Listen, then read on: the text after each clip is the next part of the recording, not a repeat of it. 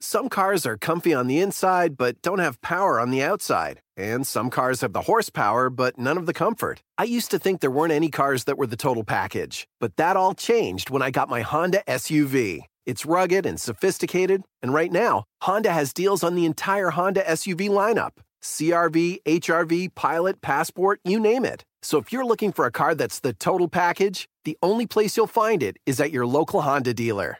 Hurry before they're all gone. Ladies and gentlemen, welcome to Sam Roberts Wrestling Podcast. Introducing your host from New York, here is Sam Roberts. You know what time it is. Hey! Sam Roberts Wrestling Podcast time. Welcome to the show. Welcome to the Wrestling Podcast. So much to get into. I really want to thank everybody for the kind words about last week's podcast with uh, Hurricane Shane Helms. Uh, awesome, awesome having the Hurricane on. Uh, great stories. Like I said yet last week, uh, so much to get into with that guy. We barely scratched the surface, so I'm sure he'll be back. And I know that he very much also appreciated all the feedback that you guys uh, sent out. Everybody always does. Never be shy about that. If you got something good to say, everybody on the internet loves when they don't like something. But that's not what this wrestling podcast is about. This wrestling podcast is by a wrestling fan for wrestling fans. Okay, we're a little more positive on this wrestling podcast than a lot of people are. Not all overly positive. It's not sickeningly gross, but we have an appreciation for pro wrestling here on Sam Roberts Wrestling Podcast, and uh, I want that appreciation to extend to all the guests, to everything. So let them know if you feel a, a certain way about them, and I think that you'll feel a certain way about this one. This week, uh, it's someone that I've wanted to have on the show for a little while. This is another one that I think it's a nice long interview, and at the end of it, you're going to want more. Chris Hero is my guest on the podcast this week. Um, Chris Hero, I taped this interview with him right after the last Pro Wrestling Guerrilla show that he competed at. He is amazing, and I've been a fan of his, like I said, for a little while now, for actually a while. I started Chris Hero started on the indie scene. He was in the same class as like uh, the Daniel Bryan, the CM Punk, maybe a little younger, but not much younger. You know, he and CM Punk traveled the country uh, performing together for a period of time before CM Punk ended up in Ring of Honor. Uh, a little while after that, Chris Hero ended up in Ring of Honor, had an amazing run with Ring of Honor, first as a solos guy, then as a tag team with Cesaro, who we'll talk about in the interview. Uh, obviously, we're going to refer to him as Claudio because Claudio Castagnoli was Chris Hero's tag team partner, uh, the man who is now known as Cesaro. So when you hear Claudio, obviously, uh, that's who we're talking about. But he went on to be in Ring of Honor. That tag team was very, very successful. He then got signed to NXT, where he was Kassius Ohno. Uh, that was right, right before the real giant NXT boom. He ended up getting cut from NXT, he got his release, and uh, went back on the indie wrestling scene. A lot of people were disappointed. I know I was disappointed. I think he could have uh, been something really cool in WWE, uh, but he ended up back on the indie scene, and quite frankly, is doing some of the best work of his career. You know, luckily I got to see him live, as I said, right before this interview took place. And he really is amazing to see him do his thing in person. Uh, he's still doing it, and he's doing it better than he's ever done it before. Uh, Chris Hero, he talks about PWG. He talks about the different referees. I think we refer to him by their last names at some point in this interview, but we're talking about the referees of Pro Wrestling Guerrilla um, and a whole bunch more. So let's get right to it. It's Chris Hero, my guest this week on Sam Roberts Wrestling Podcast. And now, the Sam Roberts Wrestling Podcast interview. We were just talking about wallets Wallets. here. Well, it's very it's very important. Chris Hero is here with me. Welcome Hey, to the show. Thanks for having me. It's Yeah. been, a, been a long time coming. Yeah, it absolutely has. Uh, but I think uh, I guess wallets is a good place to start because uh, uh, I mean you deal with a lot of cash at these shows that you go to. You sell a, lot of whole lot merch. cash. I mean a, lot, of it, cash. A lot of it. Oh. Ones, fives, tens, sometimes twenties. Are you a fanny pack guy or no? No, not at all. Not I at got all. so disappointed because I had a, I had my mom find Yeah. my WWF Championship belt fanny pack from when I was like seven, and she found it because she didn't throw anything out. Mm-hmm. But she's not a hoarder because she can find it. Yeah. So she Yeah. found it, and I'm like, yes, I'm going to wear this to all the shows. I'm going to be so. It was made for a child. It doesn't fit me anymore. Yeah. yeah. You got like a, you could fit it like over your arm. That's what I was trying to. I was like, if I wear it over my shoulder, no. Like Sami Zayn, uh, for years had this Sony Walkman fanny pack that's like neon pink and neon green, Uh-huh. and just shamelessly would wear. And he's he's not like wearing it like, oh, it'll be really cool if I wear this retro fanny pack. He's like, oh, it's just practical. I keep my stuff in it. That's it. Yeah, like I you just- just I never think- thought to buy one in a different color. I'm just not a fanny pack person. Um, I used to have one when I was little. You know, Sure. like in fourth grade. I, I think I can be excused. They were that. cool then. Yeah, but then when they started making a comeback, the only time I've ever actively worn a fanny pack as an adult was when I was living in Mexico for a while, Mm-hmm. and that was just so that I could have everything here in case shit went down. I don't right, know what kind of shit right. would go down. I would just have it on my person. Yeah, you know, you're accountable for yeah, everything. Stuff falling out of a backpack, you don't want that. No, no, no, no, no, no, no, no. no. How long did you live in Mexico for? Uh, I was there on and off for about a total of three months. Uh, it was kind of a debacle. I went down uh, Claudio and I went down as uh, a team, and we did some shows, and it was really cool. We got to see a show at Arena Mexico, and then uh, we were approached by the CMLL office, and they're like, "Hey, we'd love to have you guys back. Uh, well, here's a here's a set of dates, or, or not set of dates, a guarantee you're going to make this much a week, this many shows a week, etc." It sounded awesome, and that's what we wanted to, you know, that's what we wanted to do. Sure. wrestle in Arena Mexico. So we come back we go to the CMLL office, and I think they forgot we were supposed to come because then it was we went to the office five, maybe six days in a row. Yeah. and then we're blown off each time. Oh no, come back tomorrow. Oh, because. All the wrestlers show up to the office, and then you get your bookings for the day or for the week. Yeah. because basically, if you're under CMLL contract, they'll send you here. Go, you know, you're going to go to. Um, um, I can't really think of it. Like you're going to go to Monterrey, Right, sure, okay, sure. you guys, uh, you're going to hop on this bus. You're going to go to Tijuana. You're going to. So we would just be sitting there very patiently in the office, waiting and waiting. But, and if, you just, and, but yeah. if you and Claudio are teaming, you're both Yeah. pretty established by the time you guys were teaming. No, that, well, or is this almost. early? This was 2006. Okay. Uh, so we had, I mean, for indies at the time, we'd kind of been established. Um, but it just, yeah, it, it didn't matter. We were outsiders. And we just, yeah, it, it didn't work out. It was very frustrating. And, uh, you know, we made a lot of good contacts. We did a lot of great training, you know, because Yeah. we both spent about three years training lucha libre uh, with Jorge Rivera. Skayde is his name. He was uh, um, Ultimo Dragon's trainer from his school, from the Ultimo Dragon school. Just an incredible luchador. So I picked up three years of legitimate, authentic lucha libre, and and has helped me so much in my career. Is that kind of like, is being a wrestler just there's always another place where you're going to have to be humble?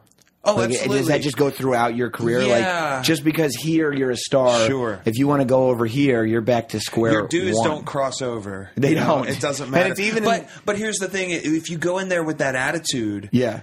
All it takes is for someone, especially if you come in with a humble attitude and like, okay, cool, whatever, and then somebody finds out what you have done, you're made.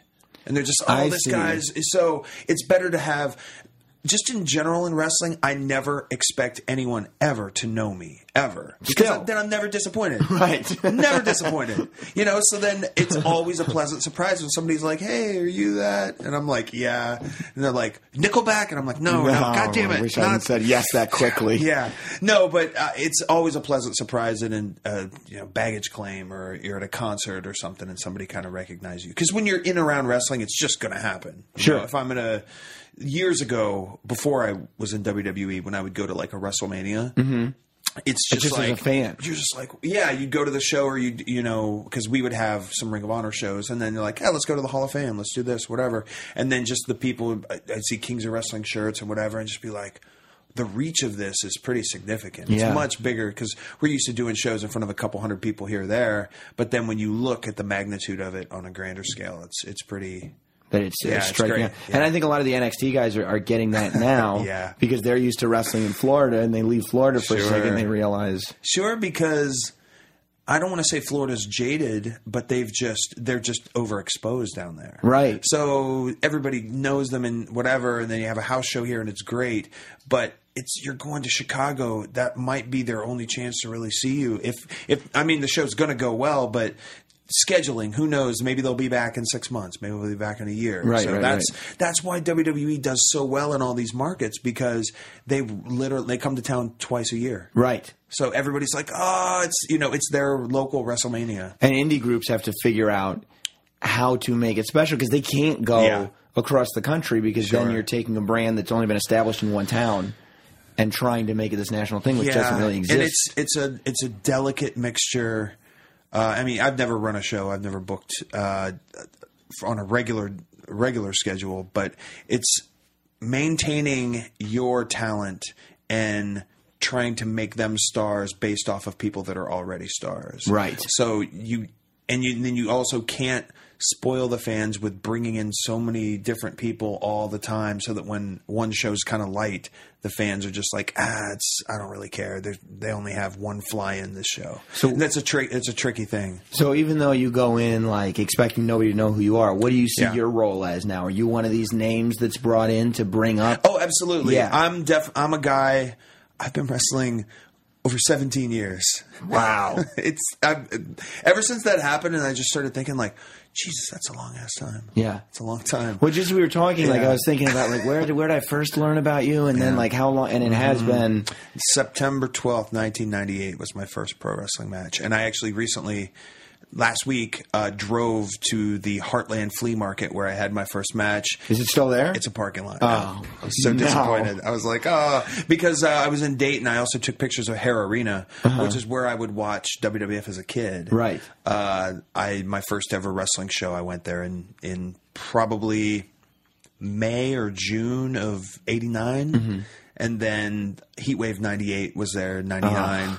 Um, the first ever Hulk Hogan Ric Flair singles match was in Hara Arena. It was a TV taping there, so just a lot of history to kind of go back there. And it's you know it's in a state of disrepair now. They still have events. They have like monster truck stuff there, but it's We- the same building. It's, it's the no same upkeep. building. It's the same building. It was it was very nostalgic checking that out. My When mom you- used to take me there. When you were a little kid growing up watching wrestling, Mm-hmm. did you watch everything, or were you a WWF? Kid? I watched everything I could. Yeah. Um, my parents had a satellite dish, so occasionally I would get some world class, or I'd get some IWCCW, which is you know the Jersey ish, Mm-hmm. you know, um, Tony Rumble, I think. Mm-hmm. Um, it's, I would try to watch as much as possible. Yeah, because I remember when because you bringing up Ric Flair and Hogan wrestling, Mm-hmm. like I was such a WWF kid Yeah.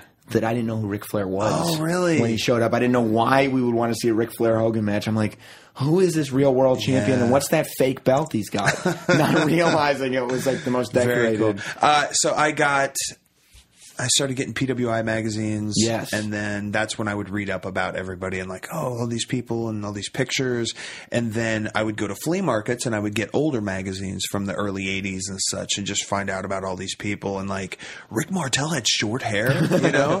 what is, why does Curt Hennig have facial hair? Like, what, Yeah. you know, all these different things that happen. And then that's, I kind of filled in the blanks there. So Yeah. I watched wrestling religiously from like 89 to 90 almost 94 mm-hmm. and then i took like a two and a half year. You took a break. Yeah, i took a break Why'd you take a break? i just was i got into high school and it just didn't interest me as much anymore Wow. yeah i just and I mean, I guess '94 is probably if you're going to take a break, that's the time yeah, to take a break. you're gonna King Mabel. Uh, yeah, yeah. he's the one that always gets this shit, unfortunately. But but that era of stuff, I just I, I don't know. I just because I got into high school um, and I played football and everything was time consuming, and I I just lost interest. I just every now and again I would look at a magazine or I'd look in the toy aisle and see some stuff, but I just kind of fell out of it. And then it wasn't until my senior year in, in 97, 98 mm-hmm. that Nitro blew up.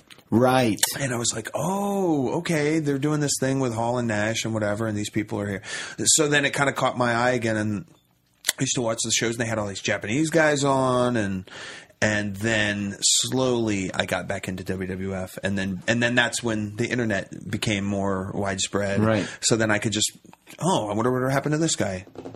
Oh, cool. And you get- and you learn all- everything for you sure. missed. Yeah. Yeah. or or you learn all the the original wives' tales of pro wrestling. Sure. You know, the Ultimate Warrior died and was replaced by Kerry Von Erich.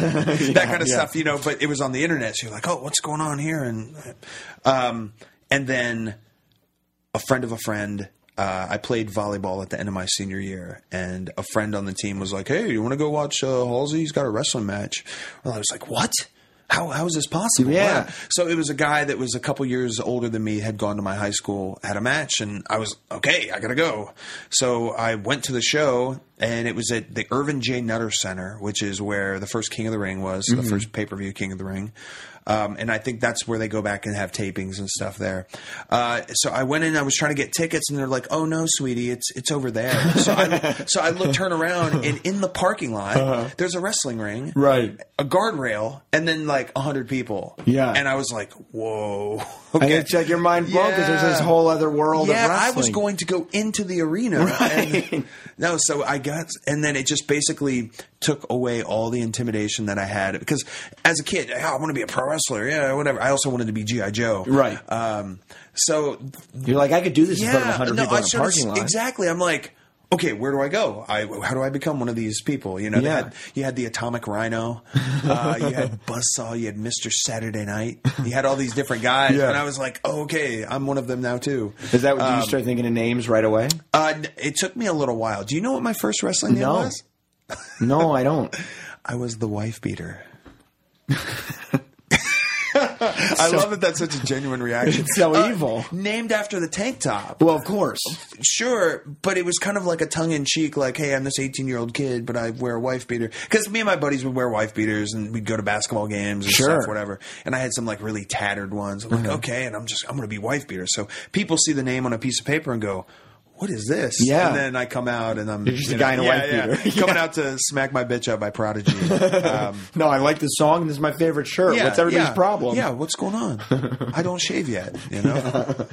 uh, so that basically that happened. Yeah, you're way too young. Like, Yeah. who, he's 18. He doesn't have a wife. Yeah, I just beat other people's wives. Yeah, yeah, yeah. No, I didn't say I beat my own wife. I'm a guy who beats wives. Yeah, I, I'm, I'm like a. There's like I'm like a liaison. Somebody comes to me Yeah. having trouble with his wife. Just call up this 18 It's year like old the big kid. boss man's a cop. The Mountie's a Mountie. I'm a guy who beats wives. Yeah, for sure. And a funny, funny thing about that is, I used that name because I didn't have a better name at the time, and whatever. I thought it was kind of catchy, and it, people would remember it. Even if they hated it, they remember it. So I got booked to do this show in Wisconsin in May of 1999. They put up some posters, mm-hmm. and some women's groups were like, "Wife beater." Yeah. What kind of what are they glorifying here? So they like picketed the the show before you know like before That's the show even happened. So that actually became a news story, and it got it, the AP picked it up and like put it around. Did you wrestle in CZW as a wife beater? see? That's a separate. That's what I was gonna- we had 'cause that's two- the only wife beater I know of. There were two wife beaters at the same time. That's because that's when I started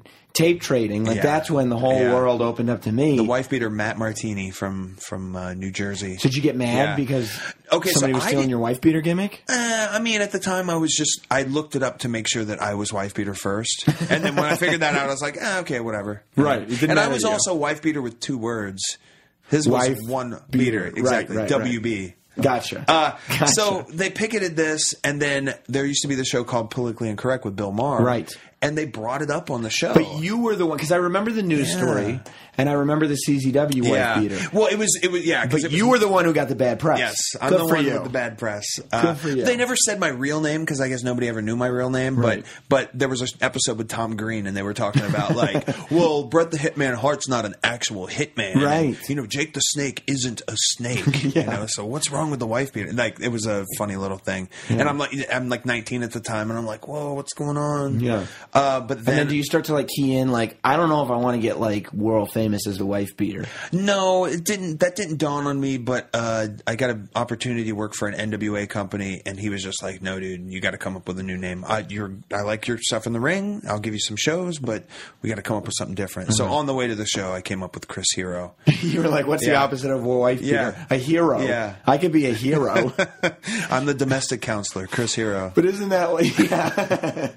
But isn't that like the classic story of like this name that now, I mean, you dropped it for a little bit when you were in WWE, but you Yeah. came right back to it. Like, that's the name. That's the 17 year long name. Yeah. And you just kind of thought of it in a car. for sure. And it's ah. like it's so simple. It's so stupid. You know, Chris Hero. It's like Yeah. a first name and then what I do. You know, like And what's your real Plummer. first name? Yeah. It's Chris. It's Chris. Chris yeah. oh, I'm Hero. Chris. Yeah, hero.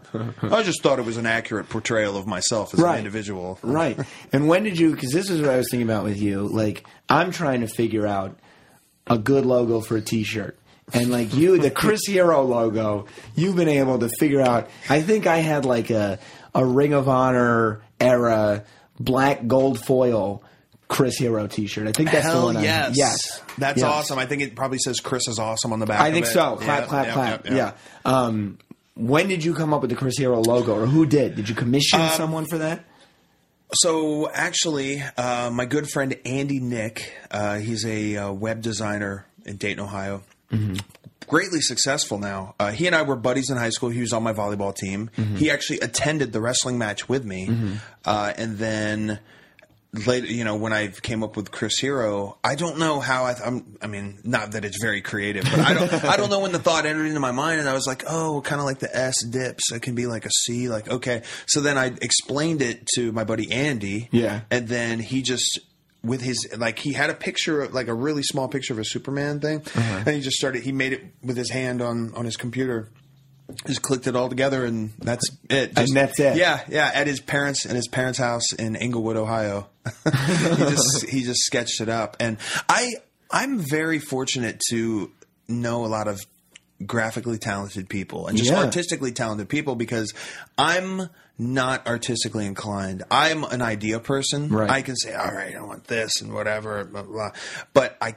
As far as doing it myself, it's, It's not, not going gonna look happen. good. It's not going to look good. But like, for instance, one of the famous ones is Dave Bogart. He does Of all course, the pro wrestling course, yeah, yeah. stuff. I'm like, Dave, I got this idea, and I'll tell him the idea, and then he'll bring it to life. And isn't it amazing when you find artistic people like Dave is, Yeah. who like you can just message him and be like, okay, got it, and like he'll just disappear for a day and come back and he's got this amazing stuff. Oh man, my latest one is I've got a shirt uh, coming out uh, for Death by Elbow, which is my team with JT Dunn. Uh, that's just emojis. It's just three emojis, right? So I told Dave about it, and you can't find emoji in high res, so you have Right. to recreate it. So he's like, he's like. Here you go, but you have no idea how hard this actually was. I had to like hand draw these these emojis, and they look perfect. yeah, So that's amazing. Yeah. So you got the one, and then how how later on was it? Because I know now. Do you realize? Well, I love Wu Tang. So why don't I just do a whole bunch of stuff and a whole Oh, bunch of man. chants just dedicated to Wu Tang? That was a, a guy reached out to me, a, a Chicago designer named Jim Lee, and Mm-hmm. he was just like, "Hey, man, I had this idea. What do you, what do you think?" And I'm like, "Of course, yeah, Yeah. just fantastic." And like, you know, I maybe made like, "Hey, turn it this way" or carve it out a little. You know, maybe Mm-hmm. made a couple tweaks, but it was it was all him. And then I I do love Wu Tang. I thought it was amazing last night. I don't think anybody else picked up on it. That when Chris Dickinson was announced, they announced him from Killa Hills 10304. I think. Uh-huh. I think that's the code, but that's Staten Island. Right, right, You know, right. And that's off the GZA's album, Liquid Swords. Yeah. So just the things I love in life, of course, I love wrestling. Right. Mm-hmm. Uh, I love hip hop music. I do love all music, but hip hop especially. Uh, I love basketball. I just Mm-hmm. am such a big basketball fan. I enjoy it all. Uh, I love like comedic things, whether it's stand up or funny movies or just people being funny. Like I love that stuff. So anytime I can combine any of that stuff into what I do and share it with Right. my fans, not only does it help introduce them to other stuff, it strengthens the connection that we have. Because I always have people to be like, "Hey, did you check out this album? Did you do this or whatever?" And that's not just, "Hey, I think Chris Hero is a good wrestler. I'm going to cheer for him." Right, It's- and all of a sudden you can have a conversation with your fans about something besides wrestling. Absolutely, and and you know, I know people now in music, and I know some actors, and I know some writers, etc. So anytime I can share any of that with anybody else, I just I love being able to. Well, it's that. amazing when you come across like you have no idea how many people are wrestling fans. Yeah. and like these people who are You look like, at PWG last night. You're just like, okay, there's that guy from this, Right. Just oh, okay, all right, and that, that's that guy's brother, right, And and, you're like, I don't know. Joe Manganiello was here a couple of times Yeah. ago, so he might be here. I don't know. uh, you saw the you saw the one, um, the Modern Family chick, Sophia Sofia Vergara. Vergara. That's how you say it. But they did this post show angle where like everybody gets laid out, Mm-hmm. and then she just like leans up against the takes, takes a selfie of herself with like battered body in the background, and then she also posted a selfie. Maybe not a selfie. This maybe this one was a picture. Picture before the show, posing by the ring. Uh-huh. But the guys are in the ring, like stretching and working. At, you know what I mean? Yeah, like yeah, yeah. I'm in the ring, getting ready to do like a roll. So it's just like a behind the scenes. Just a really funny, and it's like nine hundred thousand likes on Instagram. Of course. Like, oh, Of course. Yeah, yeah, yeah. You have more exposure Yeah. than you've ever had because Yeah. this one person decides it's selfie time. And I'm bent over in gym shorts. I'm like, all right, there it is. Yeah. So I mean, I and I guess that also answers when you started or why you started matching gear to your basketball jerseys. Oh yeah. Because I mean, So when I was, it actually started in NXT. Uh, I got a set of gear for the Orlando Magic, and it was just an idea I had for a little while. Uh, my friend Dwayne from from uh, the UK helped me put some stuff together, and I had mock-ups for a lot of different outfits for Cassius. Yeah. that. A couple got lost in the mail. I actually have photos of the outfits, so I know they were made. They Right. just kind of got lost in the mail. So so somebody may have them. for sure. Right. Yeah, they may because he sent them to my Tampa address when I lived in Orlando. I so see. it's just kind of lost. But so I had a couple of those, and then once I got back to the Indies, the last thing on my my mind was. Excuse me, was getting new gear made because I'm like, all right, I'm just gonna do as many shows as possible, and then eventually I'm just like, man, I want some new stuff, you know? Right. And my thing is, I have 60, 70 sets of wrestling gear. Well, that's a, I mean, yeah. Yeah, and and uh, that's stupid. I shouldn't have that many, but I I like it. You know, And so- fans like it, like Yeah, for you know, sure. when, when you're growing up, like that was the best part of Yeah. Shawn Michaels. He always had a different pair of tights on every show. Yeah, I was moving some stuff into storage recently, and then I put all my gear up that I currently wear, not Right. my Kings of Wrestling stuff, not my old baggy pants or whatever. Right. Which I've kept all of that. That's stuff, what I was going to ask you. Yeah, you keep I- I everything, keep it all. Keep it all. even like kind of the '90s rave gear. Yeah, yeah. I mean, if they were not completely destroyed, I kept them. Yeah. you know, my old ring jackets, whatever. I got all that stuff in tubs. Uh, but I saw like all my trunks. I was like, God, I like have every color. Imagine I have pink trunks. I got Yeah. purple trunks. Yeah, no, but and then I'm just like, all right, well, what can I get? For, I get my stuff from a guy in Japan, Mm-hmm. and he just he makes my boots, he makes my my trunks, whatever, and he just does such an excellent job with it. And he's reasonably priced, so every time I go over, I'm like, all right, I want this and this and this. So he actually I didn't. I just. Uh, I've known him for years, but with the translation, we don't always have conversations. It's usually like this, please, maybe okay, you know. Yeah. So uh, this time, I sat and talked with him for a while about when he got into designing gear and whatever, and he was just a fan, Right. Uh, and he liked making masks, right? So he was just like a novice mask maker, and then he made a tiger mask, and he went to get it signed from Misawa, who was the second tiger mask, and Misawa signed it for him and was like. Hey, these are pretty good. Like, uh, have you ever thought about you know make, making some more? And he's like, Yeah, sure, I'll try it. You know, Yeah. So he started making tiger masks for Misawa, and then he was just like, Misawa was like, so uh, how about boots?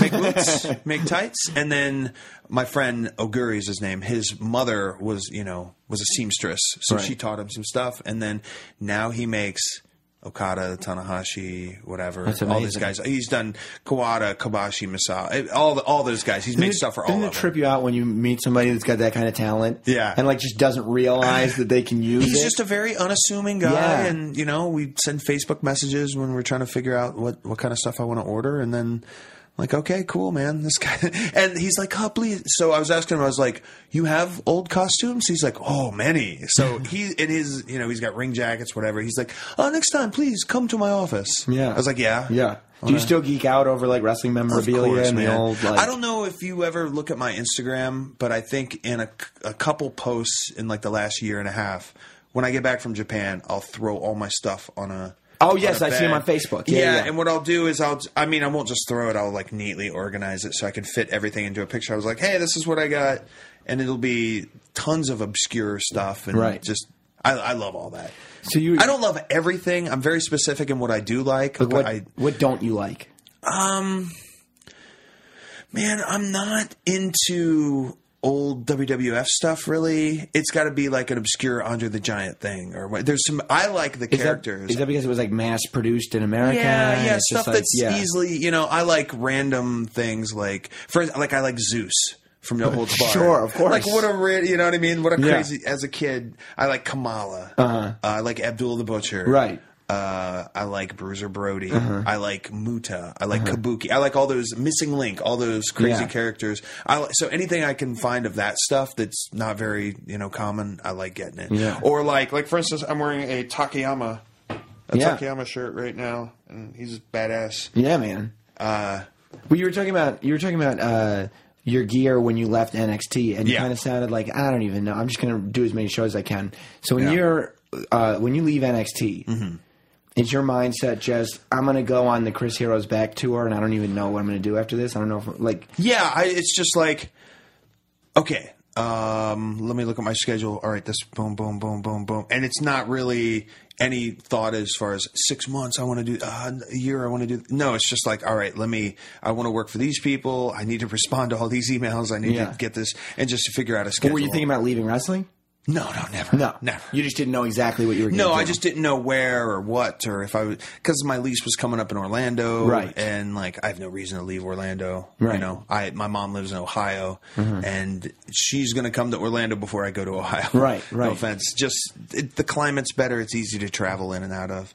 Um, no, never. I'll always be involved in wrestling in, in some way. Right. In But I guess way. it's that trying to figure out, okay, the, this is like the third stage. Yeah. That a lot of, it's not really spelled out. It's like, it's, it's, Yeah. it's steps. Mm-hmm. And then you get to this third stage where it's like, no, we're going back to the indies. And how do we do this in a way that's not Mm-hmm. Yeah. a step backwards? Yeah. It's actually, we're still moving forward. Oh, absolutely. And the cool thing was, I've always felt like a bridge in the fact that I can understand and appreciate the more old school guys, and mm-hmm. I can, you know, morph to fit them. But then also the new young guys, Right. I know I very much have that in me, like the Young Bucks, for instance. Sure. You know, like I can do that stuff too, but Yeah. then I can also uh, be in the ring with a Larry Zbyszko. Uh-huh. whatever. That's a weird example. I have wrestled him one time, but uh, but for you know what I mean. I feel Yeah, like yeah, I yeah. could I, I could blend in NXT with you know the new guys, Uh-huh. the guys who have no wrestling experience at all, or I could be in the ring with a Seth Rollins or an Antonio Cesaro and and bring that style back. Or, Right. Or so when it when it comes to the indies, it was just a matter of getting reacclimated to like one of my I, my second match back because you were at my first match back. I wrestled Hurricane. Yes. Uh, I, I don't think you were at Dragon Gate the next day, but I, I was not. Johnny Gargano, and making sure we got that match put together was like, I'm like, oh man, so much it, Yeah. from what I was used to, and it's and it's just kind of like a, can I still do that? Right. And then Right, because, the I mean, it's and one it was thing- like, of course I could still do that. Yeah. I like I, you know, you get those feelings every now and again because there's so many good wrestlers. There's so many, and it always challenges you to go. Well, fuck, could I do that? Right. You know, could I, uh, but then I feel like, like last year professionally for me, um, was my best year overall as far as in ring work because I had such a variety of opponents. Um, you know, from Timothy Thatcher to Pentagon Jr. to Zack Sabre Jr. to guys that people weren't really familiar with, like Tommy End or Speedball or Trevor Lee. Um, and then to go to Japan and then you know be in the ring with with those guys and it just the way my year was spread out I got to have so many fun different matches with people and it was it's constantly challenging it's never I never get nervous but I'm always just like all right what am I going to do this time like last night for instance with Roderick Yeah, yeah, yeah. it's like he had such an incredible year last year. Yeah. Just amazing. And I've known him forever. He's another guy that's been in the ring over 15 years. So I'm like, what can I do in this match that will make people really think this is going to happen or what Right. Mm-hmm. and make people really care. So that's why looking at the card the way the card was, that's why I chose to attack him right at the beginning because what am I going to do? Sit in hammerlocks with him for 20 minutes? Right. And and pull the people down? Right. You know, there's a time and a place to pull the crowd down, but like I figured serious business from the get-go, let's get going. And then when it, that's why we involved the referees to just create a little bit more emotion like, "Oh, what's going to happen?" Right. Something- And it was more like old school wrestling. for sure. Yeah. And I'm very much. I've watched so much wrestling, and I've paid, you know, stockpiled so many different things in my head that I know what all the tells are. Mm-hmm. You can you can watch Raw, and you can go, okay, I, the referee's standing there because this is going to happen. Okay, the guy takes the corner. Okay, he's going to put his boot up. You're gonna. So I tried any when any tell that I can notice, I try not to do. Right. So, for instance, you think Rick Knox is being booted out of the match, so they're going to do something fishy with Justin. Mm-hmm. Sure. Right. So then it comes time and he just sacrifices Justin anyway. Right. So here comes Rick Knox and they're like, "Oh, Roddy's going to get his." You Yeah. know, here it comes and then Rick, Rick Knox is gone. Right. So then Justin comes back up and then it's the slow uh, like, kick what's gonna happen right? Yeah, yeah. Oh, and then there's the belt shot and you're like, Yeah. oh, big kick out. Uh, so like you play, I play off the patterns that are pre-established. Right. Uh, it's hard to do that if the, the, the patterns aren't established. So you have to know what your audience is into. And for instance, the match we had last night would not have played as well in a WWE setting or this setting. But at the same time, I wouldn't have had that same match there because I would have Known played audience. with the patterns there. Because it's like it's a swerve in a movie. It's you know. Ever since the usual suspects and, and Keyser Söze Sure. and Verbal Kint are okay, now we're like, oh, something. So now we've got We're swerve in the back it. of our Right. head and whatever, and it's like each M Night Shyamalan movie gets worse and worse and worse because you're waiting. You're like, I really want it to happen this time. And so with pro wrestling, it's the same thing. This happens, so this is going to happen. you know? Yeah. My, I want to not I, I obviously I want to have great matches and I want to do whatever, but I want to evolve pro wrestling. I want to push it forward. And for instance, um, you have a match. A guy does a sunset flip in the middle of the match. You think, oh, he's just going to kick out, and the guy's going to clothesline him and go back. Right. Well, what if the match ends with the sunset flip? All Right. So you you have your okay. It might disappoint some people, right? But you start to educate them that oh, a match can end at any time, Right. So And long term, you're changing their expectations of and everything. it's got to it, it can't you know one match a show it just ends randomly you know? Boom beginning of the match one two three holy shit. Yeah. so it, it, like it sucks in the short term because some people get disappointed. And you if you have fans that you know may just change the channel or go somewhere else it's it's a risk but i think in the long term you just educate them to, to think that anything can happen at any time and then that's when there's the most drama when you're just like i don't god damn it i don't know what's going to happen Right.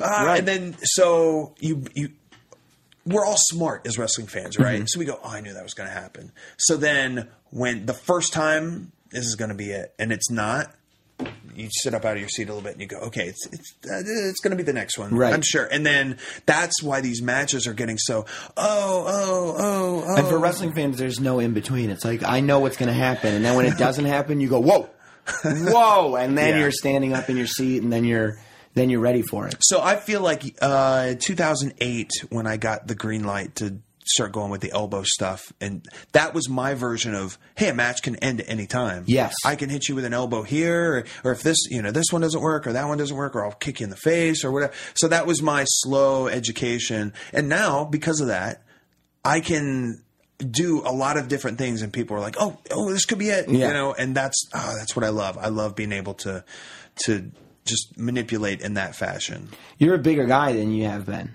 Now. Yes, I yeah. Did you do this intentionally? Like because now when I watch you wrestle, it reminds me very much of like one of the older school strong style Japanese Yeah. guys, like the guy, you know, like Yeah. like the guys that you look up to, For sure. Mm-hmm. because you're still moving like you always moved. You're hitting harder than you've ever hit before, Yeah. and like you said, that you're doing the best matches of your career. You know, it's. I like how you worded that too. Very, very kind. Well, I'm not, yeah, it's, It's a bigger guy. No, but it's it's a combination of like. I had uh, a couple different bouts with lower back spasms that were pretty rough. Not not rough seriously, but Right. just pretty rough pain and hard to travel in and stuff. So so that kind of uh, set me back for a little bit and. I was trying to manage that, and like I'm, I feel so much better now. It's Just do you have to maintain uh, just the different musculature of your body, just yeah, to make what were sure. the back spasms from? Just uh, one was playing basketball, Man, and it wasn't a thing that happened. It was after walking to my car, and I'm like, oh man, I got like a kink here, or Yeah. whatever. And then the next day, you know, and the next day, and then for the next seven days, you can't move, or you can stand up at like a 90 degree angle for a little while. yeah. And you just it's muscle. You just kind of have to let it let it chill out. Um, and I, that anytime I've hurt my back like that, it's been on something silly. Uh, WrestleMania weekend in Phoenix years ago, Mm-hmm. I rolled out of the ring and I misjudged because it was a different ring, so it was maybe about two inches taller. Yeah. So I my body expected to land two inches sooner, so that when I landed, it was a jolt, and I was Right. like, oh my god. And then the next day, excruciating pain.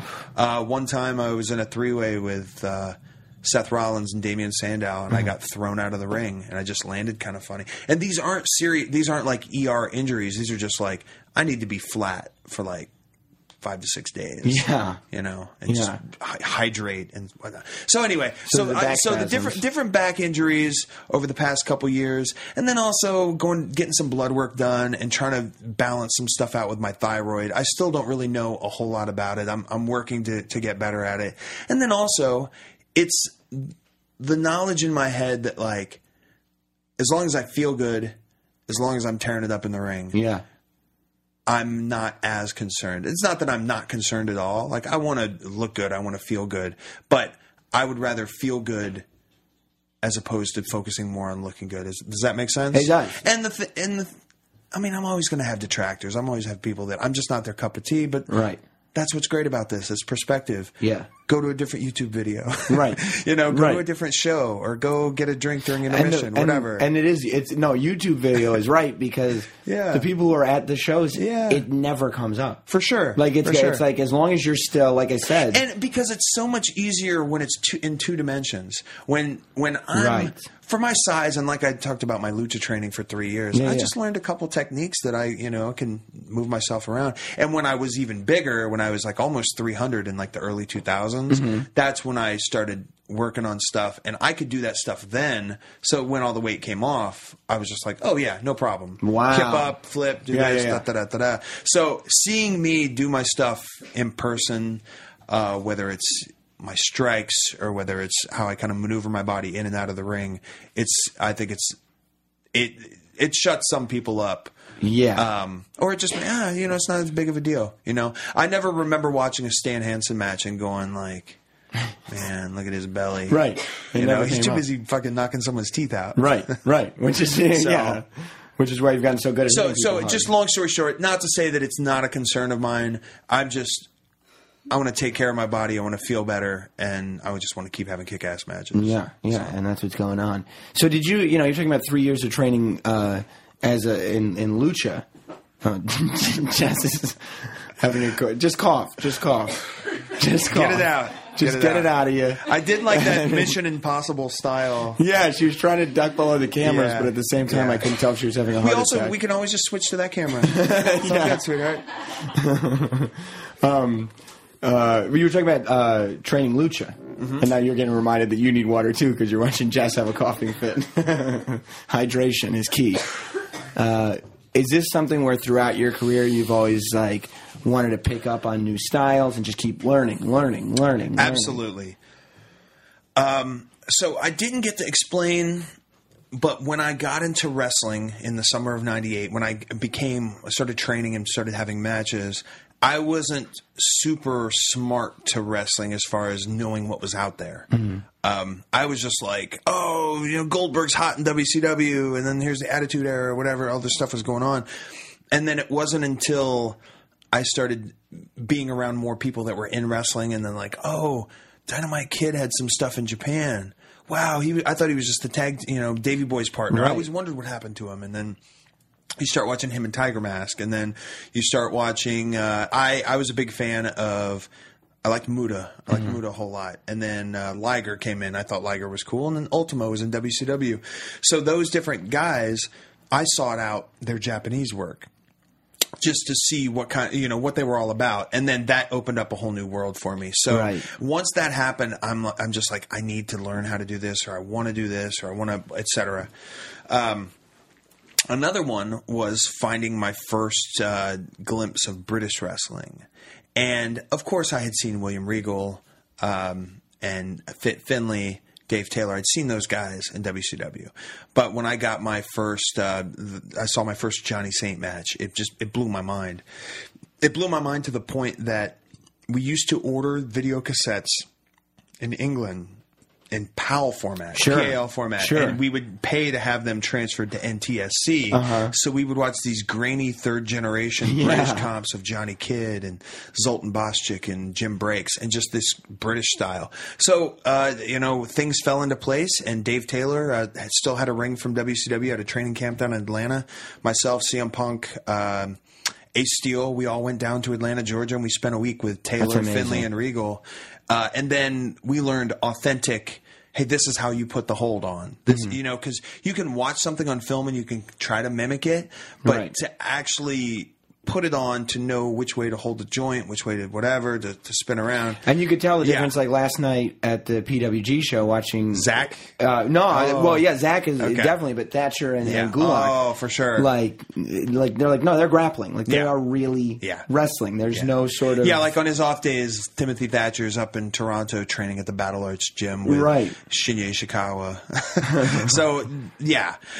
So once these style, I started recognizing this. I'm like, I gotta, I gotta learn this. So I, I had basically shoddy training for my first uh, nine months in wrestling, six months, whatever.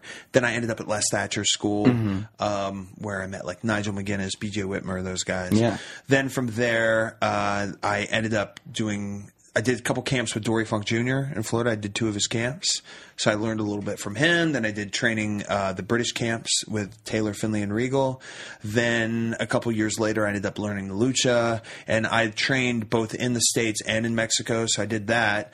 Uh, and then I also was going over to Europe a lot more regularly, so I was spending time over there. And then also in 2009, I got to stay in the Pro Wrestling Noah dojo. So I was able to just kind of like, let me pick up a little bit of this, a little bit of this, a little bit of that, a little bit of that. Yeah. And then that's what I present to the fans is like, okay, I got this from this, I got Right. this from this, etc. So anybody that's kind of like a wrestling nerd like Uh-huh. that, or like, oh, he's doing that move because he picked that up from this, and oh, this style is a thing that oh, he took this move, but then he changed it to make it his own, etc. So I I've added all that stuff in there, and that's why I've done so well over the years with training seminars because I can pass down a lot of secondhand knowledge that I've picked up in these different places. Mm-hmm. Totally. Yeah. How do you feel now that we're long enough removed from being in NXT? Mm-hmm. How do you feel not being there? Do you feel like it was, you know, whatever universe based on the universe, the right move for you, or do you look at like, you know, Claudio and Seth Rollins and be like, that's where I should be, or because because there's two schools of thought. You look at it and go like, those are my friends, that's where I should be, or you look at the year you just had, Mm-hmm. Yeah. and say, no, no, no, this is where I was supposed to be. You know, it's I try not to think along the lines of I, I try not to spend too much time on on woulda, shoulda, coulda, or uh, what, what if, because I, I had almost two years in FCW and NXT, and I I came away from there such a better wrestler with so many more anecdotes and just different little things that I can pull up and go, yeah, this makes sense because of this, because. I, I always say this in my seminars. I always say that there comes a point every year when I'm like, all right, I got it. I understand it. I figured it out. Sure. And then just as soon as that happens, I go, oh, I guess I need to figure this out a little bit more, or, or I opened my mind to this, or whatever. Like reg- I remember watching uh, Wrestle Kingdom last year with uh, with Nakamura and Ibushi. Yeah. and it's just one of those matches that's like, God, Yeah, I mean, you- I, I talk about that match all the time. could I so- have that match? Yeah, you know, yeah. or, or could you know, or could I do my stuff with that much drama and emotion right and, and Christmas and, that's- whatever? That's universe. That's like you're doing. This is a Japanese match with Japanese Yeah. guys, and like as an American Yeah. fan, you're just sitting there like just captivated yeah, by it. yeah. So I.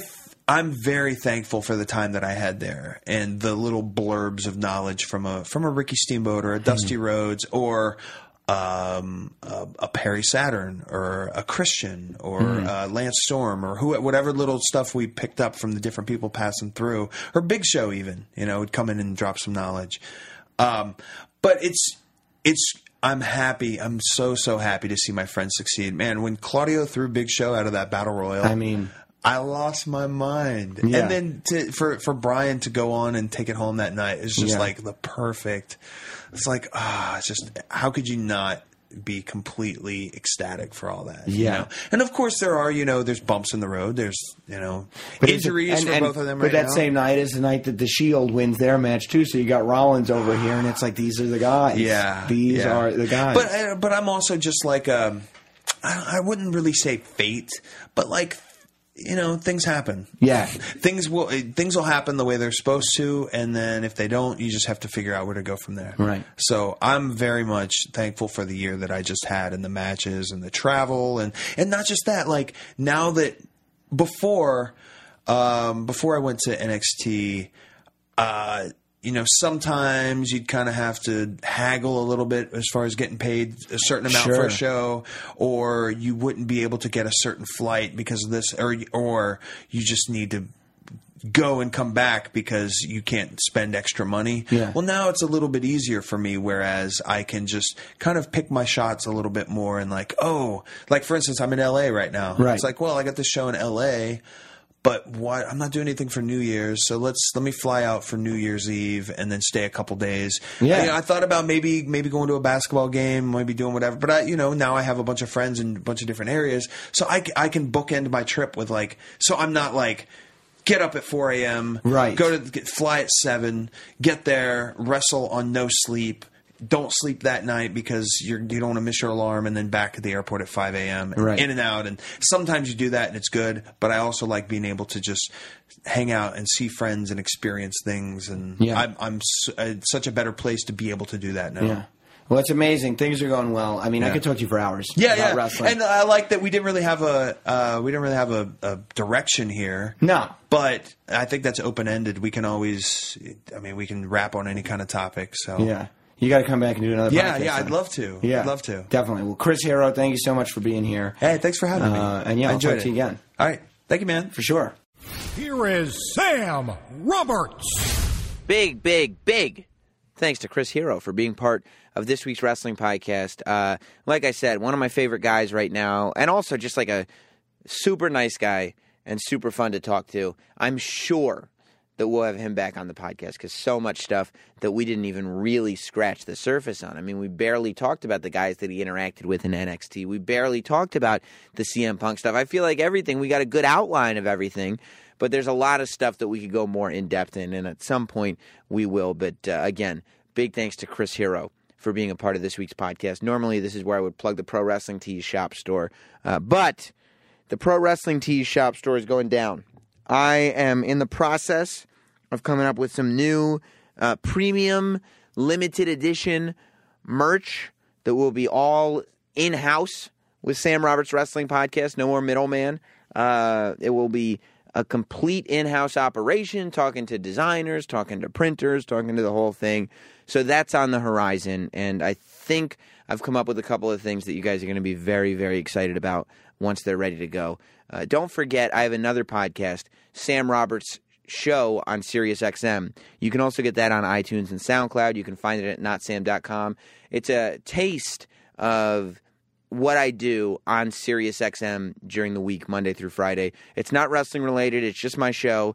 Uh, it's an hour a week. If you want to give it a shot, give it a shot. You know, I very much appreciate it.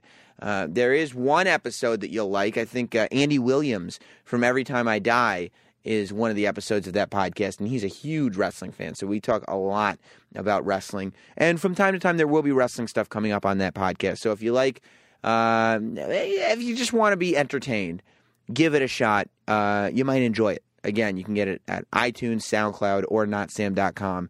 That's uh, Sam Roberts Show on SiriusXM. Uh, okay, let's get into it. So much going on. The Royal Rumble is this weekend, and we've got a pretty clear shot of what that's going to look like after this week's Raw. Uh, we lost a wrestler this week. A lot to talk about. Jericho and his cartwheels. I don't know what we'll get into, but I know Katie Linendoll will be with me on the state of wrestling. So let's start this thing. It's now time for this week's State of Wrestling. Welcome. Here we are at State of Wrestling time. Katie Linendoll is here. Katie?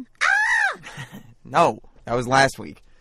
Oh man, oh man, oh man. Where to begin this week Seriously, with State of Wrestling? it's it's the week of the Powerball, kind of. That was last week too. No, dude, it kind of tied into this week. because of Mr. McMahon. Yeah, keep up. I well, it's a good thing Mr. McMahon wasn't the one opening, uh, reading off the winning numbers of the Powerball. He wouldn't have been able to get the job done. Yeah, I think he he uh, sprained an ACL on that. How how did that happen? That he couldn't get. So they're doing the Royal Rumble drawing last night. I thought it was a funny bit on paper that instead of drawing numbers, they would be drawing names to see who would get number one. And obviously, every egg had Roman names Roman Reigns' name But in the egg. I had to tell you that. well, you told me you predicted it before it happened. Well, no, but you were like, no, there's no way. Like it was That's like so I didn't say obvious. It was- no. It was, executed so obviously. but it was funny. It was funny. But then Vince couldn't get the egg. Open. But you really think he couldn't legitimately get the egg open? Yeah, he did it like four times. I mean, it was Sam, it was, stretched. it was it was work. Come on. No, it wasn't. I mean, they referenced McMahon's billions, which was like a complete cluster. You really thought that was real? You know, I don't think he could get the balls open. That's why he kept throwing him back and forth. I mean, why would if if it, if he was just doing it because he thought it was funny? He's even more. Well, here's what I'll do. I got this trick I've been working. No, no, no, no, no. That was a work. As uh, you can ask Katie Lennon all about that. No, no, no. Yeah. I think that. Yeah, no, I could open all of them. My, damn it, I'm Vince McMahon. Of course I could open them. Duh. it's just like a vending machine egg. All you have to do is pop them open. Yeah, no, I, I don't. I mean, maybe that's how history will will dictate it, but I don't think there's any way that that was on purpose when he couldn't get the uh, Royal Rumble eggs open. I feel like I'm taking crazy pills with you, you thinking that. Yeah, no, no, no. I mean, maybe the first time it was like obviously he's just joking around, but then the second time and the third time, and the fact that like they had to kind of stall and they had to throw the egg back in the thing and pull out another one, and I mean, it just maybe I'm wrong. I don't know. I think you're overthinking this, I, Sam. don't. I mean, I, I looked at it and said, "There's no man who can't open Royal Rumble eggs." I don't know. Maybe I'm underthinking it. uh, but uh, yeah. So let's get into. I, I guess where to begin. Social outcasts. Oh, let's start there. Okay, so here's what happened. Uh, the guy who won. So the social outcasts come out on Raw. Which I think is so bizarre, by the way, that they come out with the hashtag on the Titantron. How come? Because they're not social. It's not even ironic. They're not social outcasts in the sense of social media. And then they use a hashtag to make it. No one thought. Well, I didn't think that. I don't want to speak for anybody else. Well, that's what I said from the. From, That's what you said from from the, the jump. gate, yeah, that, that but- it didn't make any sense but because then to even put further the hashtag in there, it really doesn't make any sense. Yeah, they were more. They were outcasts from the locker room, I guess, or outcasts from the office. Outcasts would make more sense. Like the office outcast. I, I just don't like the name at all, to be honest. Um, but I like the. Uh, I like the um, the group. I Oh, mean, I think I think they're they're really good together. It's, it's it's awesome that there's spots for all of them. I wonder though, because this is like the third time I can think of, and I might be wrong. At least the third time that Curtis Axel has gotten, you know, a spot that's like, oh, I love Curtis Axel. There was, well, maybe not I love, but you know, the first big spot Curtis Axel had was when he came out as a Paul Heyman guy. Remember that? Mm-hmm. When he was introduced, not Michael McGillicutty, but Curtis Axel. Then that kind of, you know, fizzled. which we talked to Heyman about, Yes. which actually had a surprise answer. If you want to revisit that in two sentences, Well, what did he say? didn't he say something along the lines of he was only doing that spot to get airtime to First- fill while he wasn't with Brock, right? Yes. So it was kind of it was kind of short straw on Axel's part at that time. Yeah, but it's not like Axel was doing anything better. No, but I mean, long term, wouldn't you want Heyman in your corner? I mean, Oh yeah, huge. of course, of course. But at the same time, I mean, you know, the character fizzles for sure. Like it was like, oh, uh, mm, and then nobody really cared. I think to your point, the characters fizzle. This reminds me a little of the Spirit Squad.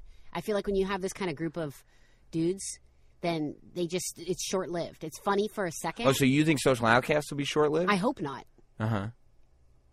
Because you then you had uh, uh, Axelmania, which worked great, except then Hulk Hogan turned out to be a racist, so they had to stop doing Axelmania. Oh, I do like if you watch the Social Outcast interview on WWE.com this week. Curtis Axel is still. Curtis Axel believes that he will win the Royal Rumble because he was never, he still hasn't been eliminated from last year. so, so he's like, he's like, well, I wasn't eliminated, so of course I'm going to win. I'm going to be the only person to win from last year. Like, yes, that's good. and I do like that uh, the social outcast cannot figure out who the leader is. Like it's obviously Heath Slater, but no, but the other guys won't agree to that. Like they'll be like, no, well, I guess I'm, I'm the leader. I guess. Well, no, I'm the leader. I think. Like Bo Dallas is like, I guess I'd be the leader. Love it. Like that's sort of like fighting for power thing. It ends up being very funny. But um, Josh, who won Tough Enough this year, who goes by Bronson Matthews now, The the Yeti the Yeti. is that his character still? He doesn't have a character. I mean, you know, Well, you know, like is he going to carry that through? I don't know. I mean, who knows if uh, he won Tough Enough? So odds are he'll never make it on TV. Okay. because there really aren't many that have. Uh, but he's in the WWE Performance Center. He got a, a night, much better contract than any other development talent gets because he won Tough Enough. That Did he get a better contract than ZZ? Slightly better, I think. But the fact that ZZ has anything at all is like disgusting.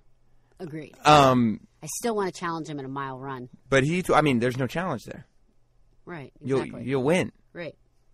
Um, the uh, but the tweet that went out from Bronson, from Josh, from whatever you're going to call him, the guy who won Tough Enough, the Yeti, was, "Yep, I like it." Hashtag social jobbers. this is what he said about the social outcast, and a lot of people are talking about this tweet for a couple of reasons, and I'll get to it. Screw you, Yeti. Well, that's the thing. You can't talk about your coworkers like that. You know what I mean? When you're when you're You're not in the circle of trust yet. even if you were like I don't think anybody on the main roster would tweet that. You know, that's something like a fan. What was he thinking? I don't know. This anti-bullying campaign is clearly not working. He needs to be a star, you think? Yeah, he needs to be a star. He's also not a guy. He didn't grow up with wrestling. Like, so he's not even a real wrestling fan. He just went out, and, and it's like, it's very, That- very that- strange. Honestly, that's probably the most annoying thing to me. because the lowest person on the totem pole in WWE, the lowest possible person on the main roster, is still somebody that everybody who's just at the performance center should be looking up to, right? Correct. Like there, there, there is nothing. If you're at the performance center, if you're learning how to be a pro wrestler, you don't have anything to say about anybody who actually does it. That's just a really poor business move. Well, So wait, so he tweeted that while they were on Raw. on Raw, yeah, yeah. You right? In the, right in the middle of a segment or something. Right. Right. So he got a lot of tweets in response. Good. Like a lot. Uh, Curtis Axel.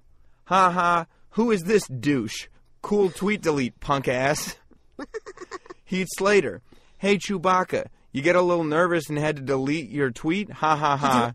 Wait, Hashtag punk ass. Oh yeah. Oh my Hashtag gosh! social outcast. Uh, Adam Rose. Uh, Heathy baby, who is this? Maybe it's time the NXT Good Brothers teach him some RSPECT. Uh, the Lions Den awaits. So they're going on, all of them going on. But that's because while Raw was happening, Kevin Owens pointed out what this guy had done. That's why he deleted the tweet. This is better than the Melissa Joan Hart fiasco. Yeah, this is way better because Kevin Owens responded to the tweet before anybody. Um, I'm looking for uh, Kevin Owens, king of Twitter. Yes, Kevin Owens is, is the man on Twitter, and like you know the the Yeti or whatever his name is is all like right now he deleted the tweet and he just wrote all love, no worries, and Kevin Owens was smashing him on Twitter. Uh, then Bull Dempsey started smashing him.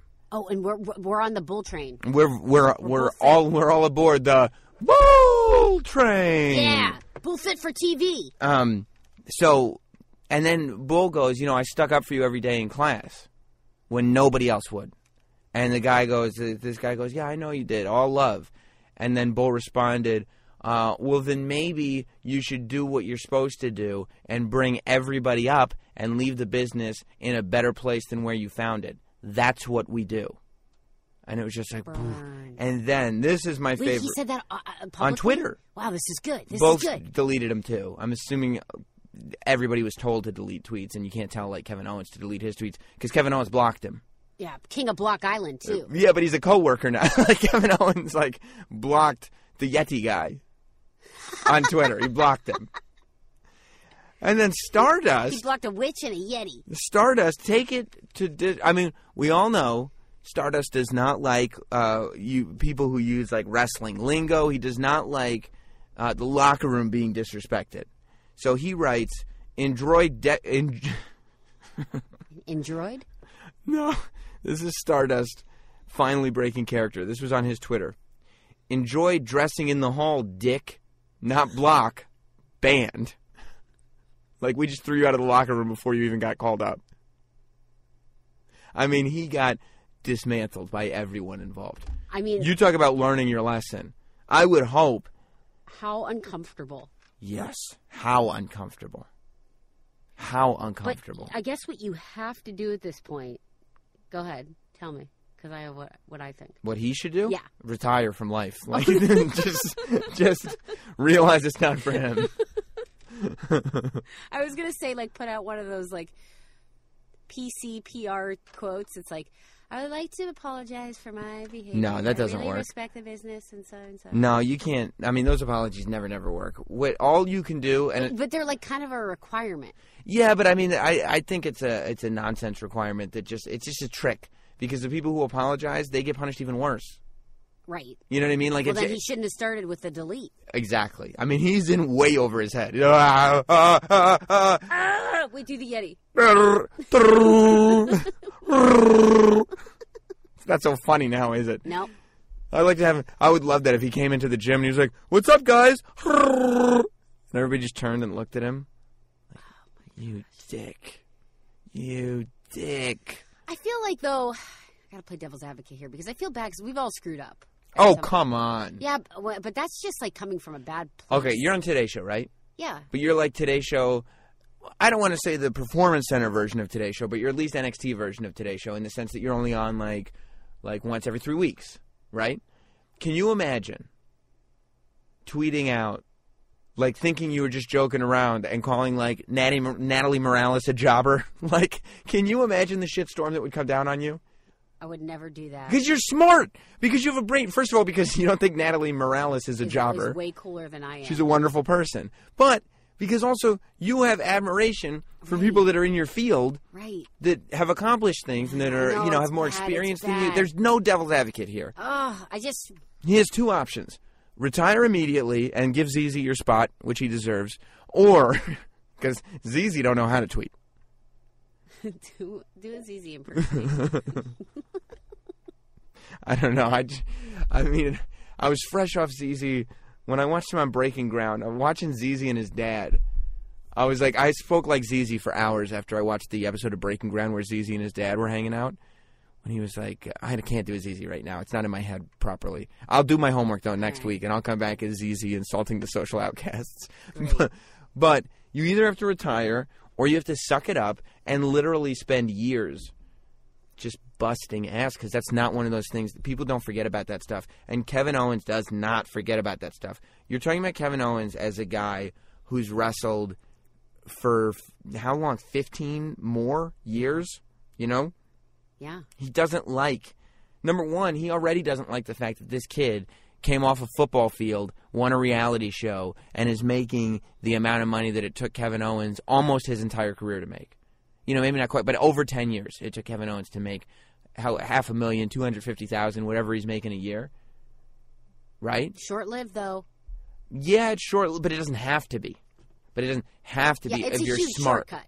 It's I, sh- I've complained about this. Uh, it, that was why I told you I annoyed with Tough Enough. couldn't get into it. But like, if you win that, you got to come in head down, humble, Totally. learning from In any everybody. sport. any sport, anything really, any field, anything, anything that's a specialty. You know what I mean? Yeah. Like, ah, five interns come into the radio station and try to tell me anything, like try to say anything, like. I'll be having my balls busted by everybody I work with. The minute the one intern says something, it's like the whole room looks at him. Like, Right. really? Oh, you got opinions now. Because you need to sit there as somebody who's not an experienced person and just learn. Or get dismantled by half and the that roster. goes from everything from the Civil War Club, of which I was in. right, You're on the front lines out the gate, right, right to. WWE. right. I'm not going to come into your Civil Wars Club No. meeting one waving the stars and bars. You know what I mean? You're like, first of all, Take your place. those guys lost. Second of all, what are you so comfortable about? You just got here. but yeah, so Where uh, did it end? Close the loop. I mean, that was it. Right now, it's like I, I'm sure the the W the the Ugh, people in the mess. performance center had had him delete his tweets. I would think that Bulls had they had Bull delete his tweets too. Um, but yeah, I mean, like I want him get to get called up to the main roster like now. Like I want Vince McMahon to. T- oh, so the kid's got opinions, huh? Put him with that Ziggler guy. Yeah, yeah. How about if we tag him and Ziggler? Just so I can know. Because, you know, it's not like getting kicked out of the locker room. They should. He should be the first spot in the Rumble. Yeah, oh, yeah. It'd be great. It'd be oh, A while back, I had The Miz on, and I'm sure this interview's on YouTube. But I've spoken to The Miz before about getting kicked out of the locker room. The Miz legitimately got kicked out of the locker room. Apparently, he, like, was eating. I, I think he was eating food over Chris Benoit's bag. And this was obviously before Chris Benoit was a dirty word. And he was just so disliked in the locker room for being the Miz, and they looked at that as so disrespectful that they threw him out of the locker room for good. He had to change in the hall. He told me a story about having to go to the bathroom before his match, but being informed he was not allowed in the locker room. So he had to go in his gear, run out of the locker room and go upstairs and use the bathroom that the fans were using in his gear and then come back into Oh the gosh. backstage and do his match. And you know what? Miz is a guy who dealt with it and survived it. And I don't think now anybody would give the Miz that kind of shit. But you know, like he's like, okay, maybe I did screw up here and there. Maybe I just need to take these lumps for a while. And he did, and I think that's that's all you can do. well, you're a plebe. Come on. You mean you got to Right. start? You got to work your way up in anything. Right, right. Plebe is a great word. Speaking of plebes, because plebes, social outcasts, and jobbers, and all that stuff, we lost this week. To me, my favorite jobber. I had to see. Duane Gill was always my favorite dr- jobber growing up as a kid. Mm-hmm. But then he ended up coming back at Survivor Series 98 and becoming Gilbert and starting the Job Squad, and he actually became a thing. Like, to me, Duane Gill stopped being a jobber after that because you knew it. Brooklyn Brawler is not a jobber. He, he's a jobber, but he's not a jobber. He- Jobber concentrate. yeah, you know, like like people know him. He's a character. You always bring him up. Iron Mike Sharpe was the quintessential jobber. Right. He's in my jobber Mount Rushmore. I would put There. Iron Mike Sharpe, Reno Riggins, Barry Hardy, and whoever's that guy with the mullet who said he was the Italian stallion. I don't remember his name, but somebody tweet Close at enough. not Sam. What was the Italian Close stallion? The jobber who played the Italian stallion. That those four. That's my jobber Mount Rushmore. The Italian stallion, Reno Riggins, Barry Hardy, and uh, Iron Mike Sharpe. Those are my guys because uh, you know Brooklyn Brawler. Like I said, Barry Horowitz. I can't put him up there because he had a run. Like once you have a run, you don't get to be. That's some good jobber knowledge, though, Sam. Oh, are you kidding me? I mean, the amount of time because I never understood like the whole jobber mentality. What I, year did that kind of fade out? P.S. uh, ninety five ish. I mean, they still had him here and there on Sunday Night Heat, but those ended up being more like pri- uh, uh, tryout matches and stuff. I'd say ninety five because what it used to be was, and this is what I grew up watching, was every Saturday morning was WWF Superstars, Yep. and every Sunday morning was WWF Wrestling Challenge. Yep. And both of those shows were literally just jobber matches and commercials for the live events. It's when wrestling was just a business based around live events. It was let's plug the pay per view that's coming up in three months because there's only three of them or four of them a year. Let's plug the live event tickets. That's where the real matches happen. And let's say coming up next, the British Bulldog in action. So I'm like, oh, who's he in action with? Oh, Reno Riggins. Oh, maybe this will be Reno Riggins' shot. Nope, didn't happen. Did not happen. I loved the jobber culture. I used to watch the jobbers all the time. I paid attention to every little detail when I was watching wrestling as a kid. So all these names stuck out. That's why I knew who Duane Gill was. Like me and my brother, Survivor Series '98. My brother and me are like driving home, about to watch the pay per view, and it's a mystery opponent in the thing. And uh, either me or my brother goes, "Wouldn't it be funny if they have Duane Gill come out as the mystery guy?" Ha ha ha ha! That's so funny because he loses all the time. We haven't seen him in years. Duane Gill is the mystery guy, and it blew our little minds. But I've always had a I've always had a strong jobber respect and knowledge. I mean, Carmella's dad was a jobber. We learned that here on the podcast. I, I was very impressed by that. Yeah, yeah, very much so. But Who- yes, Who, do you think? Let's play trivia. Name the ultimate jobber turnaround of all time.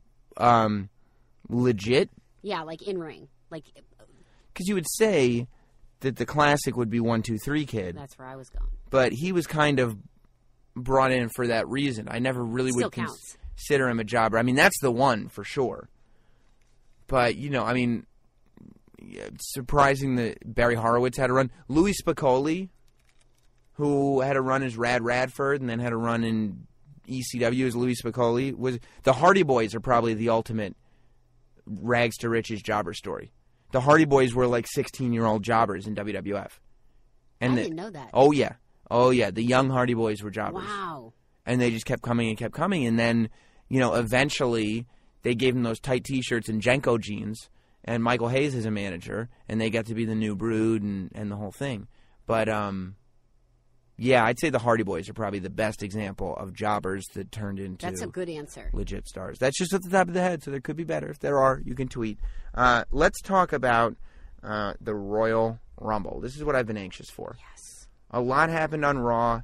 Uh, a lot of people were unhappy about Raw, except for the ending. I'd say Raw had its ups and downs. Uh, the Vince McMahon segment was funny, even though he couldn't open the the ball thing. Um, what was the? I don't remember having a problem with the opening segment. You Although, have any, problems with the whole Jericho through and through. oh thread? yeah, that was that was dumb. Yeah, yeah, the Jericho thing was a little was a little silly, um, but I still feel like I saw the Revenant this weekend with Leonardo DiCaprio. Yeah. Leonardo DiCaprio as the Revenant, walking around the forest, having pretty much come back from the dead, fighting bears and wolves and Native Americans just so he can find the man who killed his son. That's who I want Roman Reigns to be. Let me tell you something. You know how many jokes Revenant Leonardo DiCaprio made? Zero. You know why? Because he just got his ass kicked by a bear and his son got killed. Who, what's who's going to make jokes in that position? No one. No one. I want Roman Reigns to walk to the ring with a mentality that a bear just kicked his ass and his son's dead. That's I mean the character Roman Reigns got beaten up by a character bear and his character son is dead. That's who I think Roman Reigns should be. I understand Last week I said I was going to light Dallas on fire. This week I'm saying Ro- Roman Reigns doesn't even have a real son though, so it's okay. He's getting very aggressive. I just that's the that's the attitude I wish Roman Reigns had Then stop handing him a microphone. even when he's even now like he's got way more of that now, which is better. And they're doing the one versus all thing, which is better. But it's still like you know when somebody says something threatening to him, he kind of smiles as if like you're no threat, which I get what he, why he's doing that and that's fine, but I still I don't want to see him smile, I don't want to hear him joke, none of that stuff. I want to hear him look for Tom Hardy because Tom Hardy killed his son. Or in this case, Sheamus. You know, the best Roman Reigns we ever saw was Roman Reigns when he took out Triple H at the pay per view at TLC. But I feel like the, the, the following, gosh, was it the following night? Was they Vince? put him back on a mic. They did. In, a little bit, but then it just got progressively back to where we were a few months ago. I still think it's lessened, but you're right. It's moving in the wrong direction. It And- was so right, and, then it just. Yeah. Um, I mean, is it? So what does that do for the Rumble for Roman? You just think his his character is just kind of a little weak? mm, I mean, I mean, no. I, I think You, You're, you're just making a complaint. I think Roman Reigns is in better shape now than he was six months ago. I just think he could be in better shape. And if you really want fans to get behind him, I think that's what you need to do. And you need to continue moving in that direction because when you start to move in that direction, there's almost an instantaneous crowd response, right? Yes. So that's why that's why I think that that's just the direction they need to keep moving in. I, look, it's not much for Roman Reigns to complain when uh, Tyler Breeze, I guess, has now become best friends with the Ascension Oh man, and has gone to the NXT Elephant Graveyard. NXT Elephant Graveyard. where that's the main roster. Where I mean, whoo, whoo, it is rough for some of those NXT guys. Tyler came out, Well, Ascension was just on NXT too, so I, I got confused because I, but they just came back. Didn't they just only come back to wrestle uh, uh, Gable and Jordan?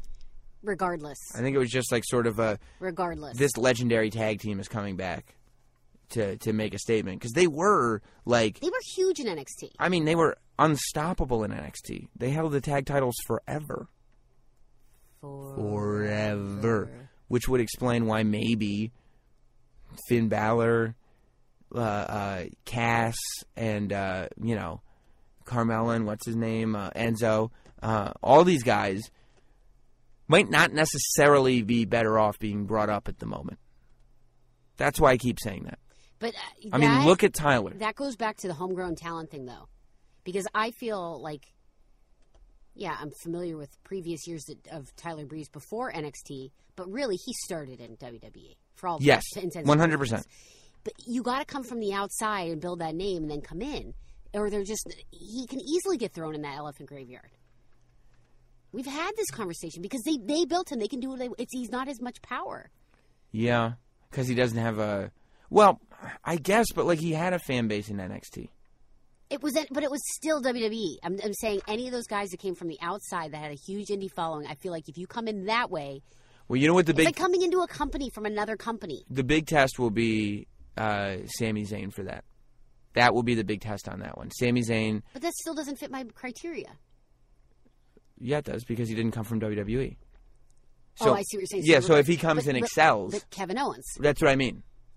That would be that's what you're saying. Yeah. So Okay, so now you have another. right, We have another. okay. right, right, right. To see because the deck here. because I mean right now Kevin Owens may just be the exception to the rule.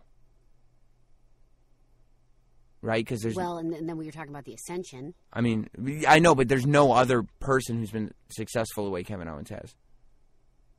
Yeah. And really, the only other person that's come from NXT to be more successful than Kevin Owens is homegrown, and his name's Roman Reigns, Oh. right? I mean, it was a very different character when he came in, and it was a different time, and it wasn't. It's it's very weird right now, uh, and I think it'll be interesting to see what happens this year with the guys that come up. But it does suck to see Tyler Breeze in the position Well, you think in. he's going to um, slave for that long? What do you mean? Is that, is, is that it? I mean, I don't want to say that's it because it's pro wrestling, but it's not good. You know, mm-hmm. I, I- you can never say that's it in pro wrestling. Like he could hit something and all of a sudden he's hot again. Look at New Day. You know, you I could have said that's it for all three of those guys, and it's not obviously. So I'm never going to sit there and say that's it. There's always an opportunity. There's always something you can do. There's always something that inevitably just happens. But as we look at it, he's not receiving a ton of help. Put it that way. Right? I mean, he didn't even have right. Summer Rae anymore. Well, I never agreed with bringing him out with Summer Rae out the gate to begin with. Well, I mean, it's better than the Ascension. but just in terms of uh, aesthetics. But um, let's talk about the Royal Rumble. Yeah. Well, I, I just have one one complaint about the whole Lesnar ordeal yesterday. I know you're happy with the with the Wyatts. Loved it. Loved it. Agreed. Loved it. But you can't take out Brock Lesnar like that. Of course you can. No, I don't agree with you. Of well, you 100% can. It doesn't. I don't agree with that you. didn't weaken Brock Lesnar at all. In my opinion, it did. No, because you know, Because I still see Lesnar as like this like unstoppable force, but he is. I mean, beast incarnate. I there's just, four guys in the ring, and you know, the next time Brock Lesnar. I was a little bothered by it, Sam. Yeah, but you're not looking at Brock Lesnar as somebody who's going to lose a match. You're still not looking at it that way. Like when you see Brock Lesnar, he de- he's not been devalued.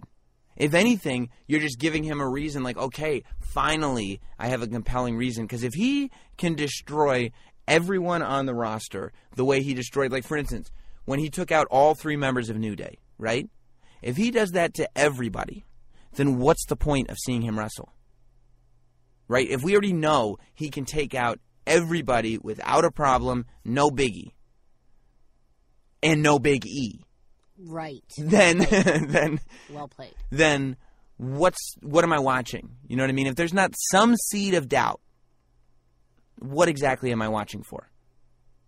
So that's where I don't think I think you know you don't want to have Brock Lesnar losing a ton of matches, No. but you do want to plant the seed of doubt that he could potentially lose a match. So maybe it's just making that shift.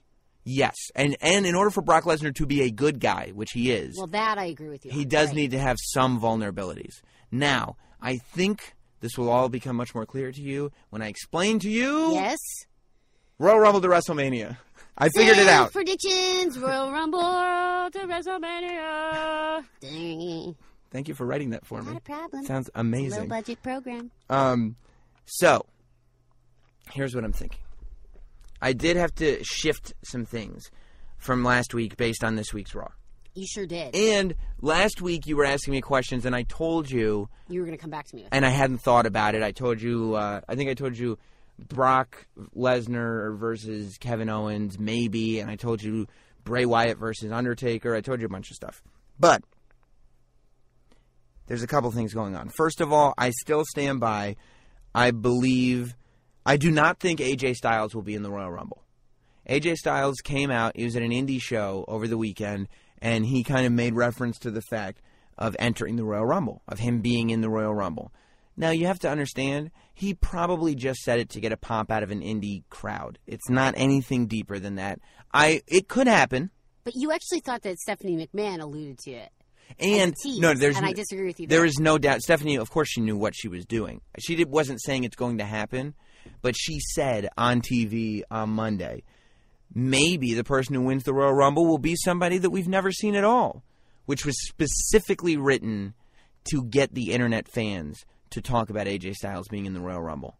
It's the only reason why WWE.com has had stories about the Bullet Club for the last two weeks on .com. Like they're absolutely trying to cash in on all the New Japan rumors, and there is no doubt in my mind that that line was specifically written to get the internet saying, "Oh, she's talking about AJ." You know, whether it, whether it's going to happen or not is doesn't matter. It's a moot point. The line was written to get the internet talking, I believe. Uh, but I don't think AJ will be at the Royal Rumble.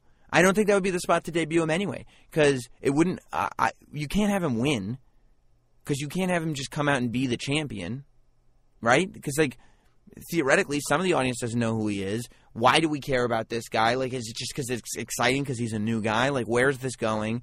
Um, he needs some kind of a build. I'm not saying he can't immediately go to the main roster. I'm not even saying he can't immediately enter the main event. He could, but I don't think you can give him the championship and make him the guy first night out. And since you can't do that, I wouldn't have him enter the Royal Rumble and then lose first time out.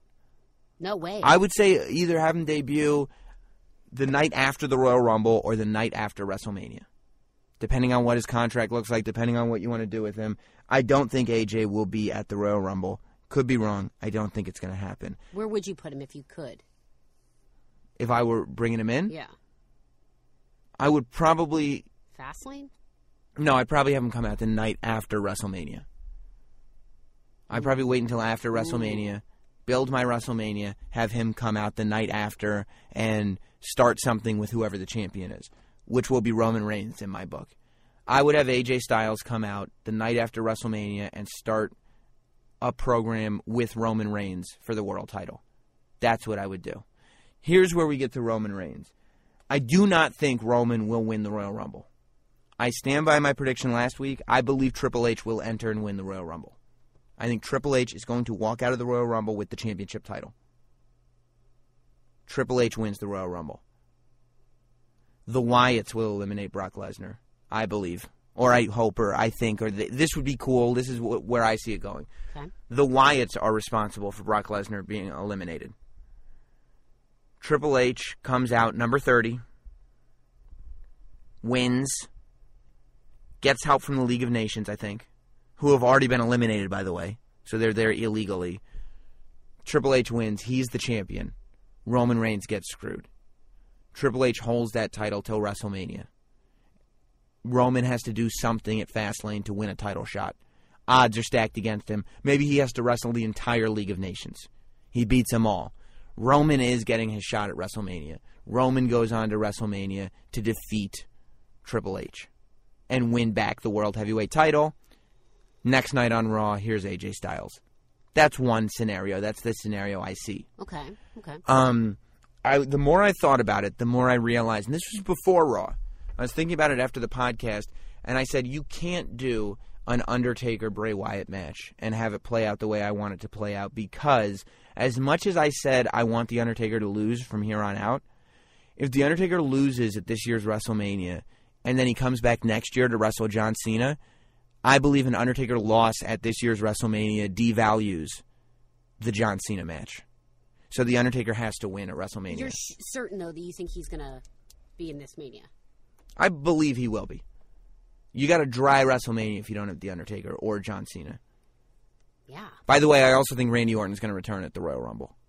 I do think Randy Orton's going to be a surprise entrant, and then something will start with somebody. Maybe I don't know who you start something with, but Randy Orton will return. He will not win, and he'll start a program that leads towards WrestleMania. I think. Um. So yeah, I think that's going to happen. I think the Undertaker will be at WrestleMania this year because I don't know what else you really have. You got Brock. The Rock is going to make an appearance. I do not think he will wrestle. Um, you probably don't have Cena, you know, so you kind of need to have an Undertaker match.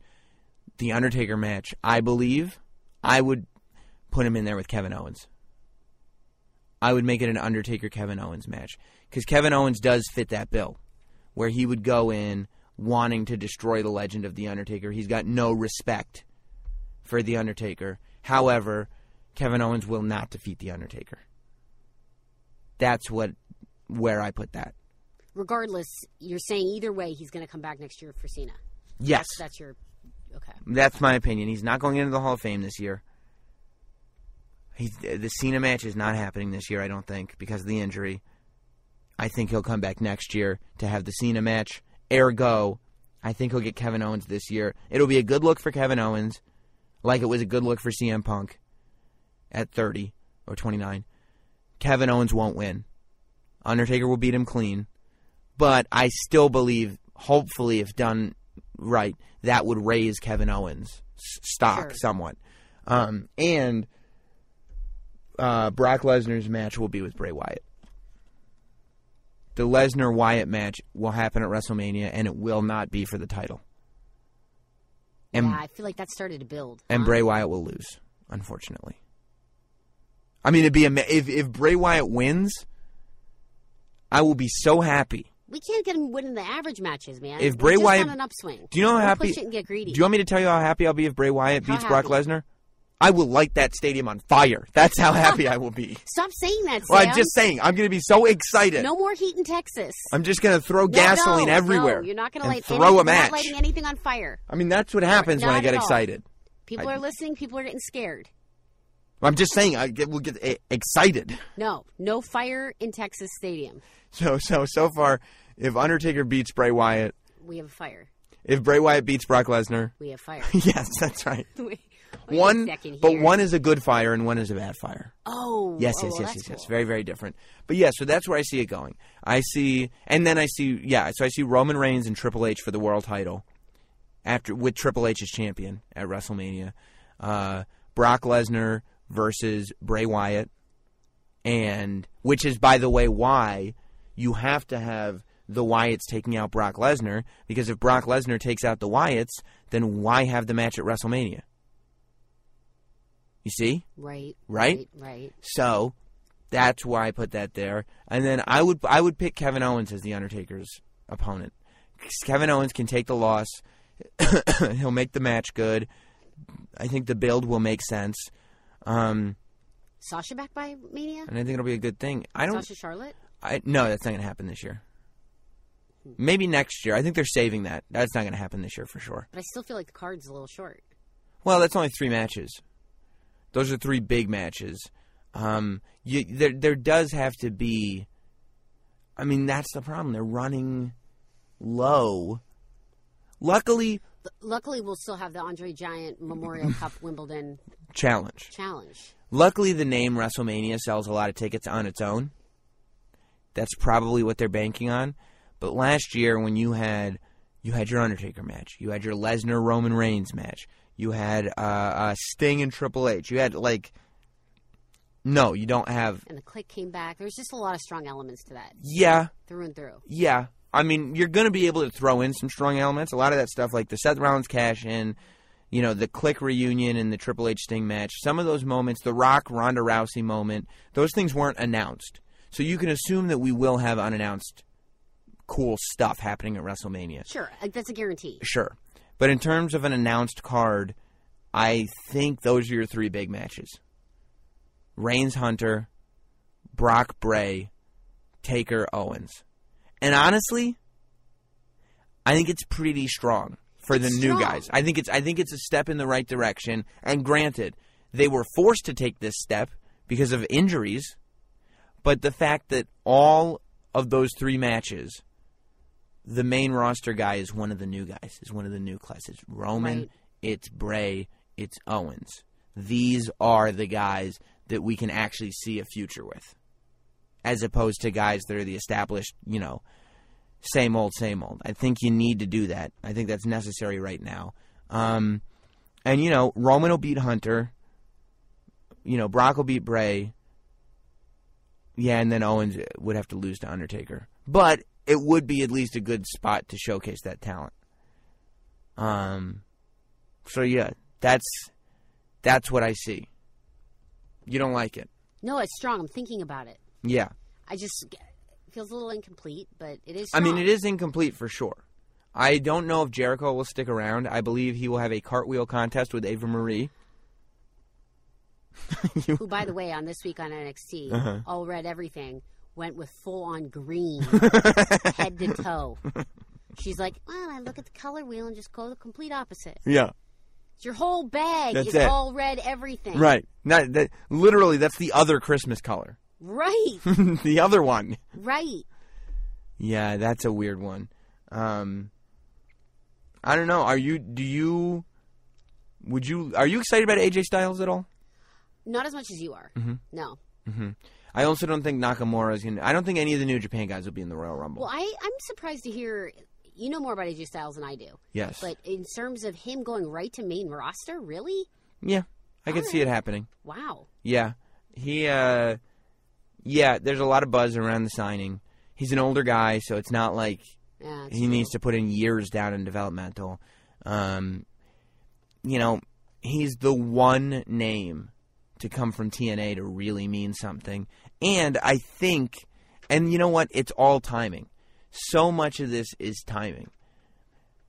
Samoa Joe, I think, turned a lot of heads.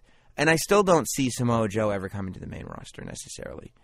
But the fact that he showed up on NXT, and I'm sure there were a lot of people in the office that thought when Samoa Joe showed up, because we have WWE fans, not wrestling fans.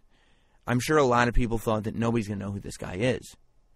And the fact that everybody freaked out, his t-shirt sold out instantly. You know what I mean? Like those merch selling is a big deal. Right. So it's like the fact that Samoa Joe made as big an impact as he did, no pun intended Bye. leads me to believe that it changed minds as if to say okay maybe we do have something here like maybe there is something especially not necessarily just for these TNA guys but for the guys that have made a big name in TNA as well as traveled the world because you're talking about AJ Styles a guy who of course made a huge name for himself in TNA but also did a lot in Ring of Honor but also traveled across the United States and of course the last 2 years or however long has been doing amazing things with New Japan Right. so it's like once like take it for what it is when when you're in New Japan you're starring New Japan and there's you know a, a, a nice amount of American fans that know who you are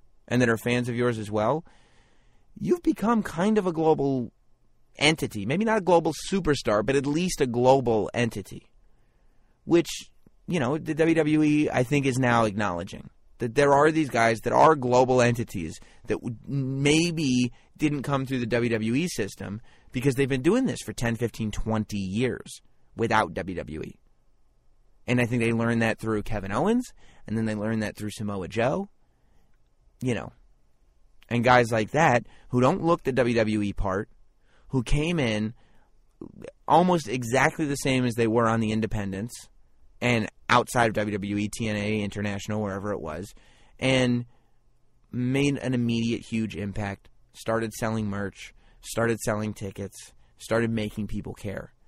Uh, I think that that is a big deal to WWE, and that's why they're like, okay, we're learning as we go from some of these guys, and maybe AJ serves us better on the main roster than he would in NXT. And I think he does serve the company better on the main roster. NXT is young, fresh. NXT is next NXT. right? AJ Styles is not next. AJ Styles is now, current, here. So, I mean, next for AJ Styles, you know, five years, ten years down the road is retirement. So I, I I feel like I wouldn't be surprised to see AJ Styles show up on the main roster first. You know, I don't know what they'll do with Nakamura.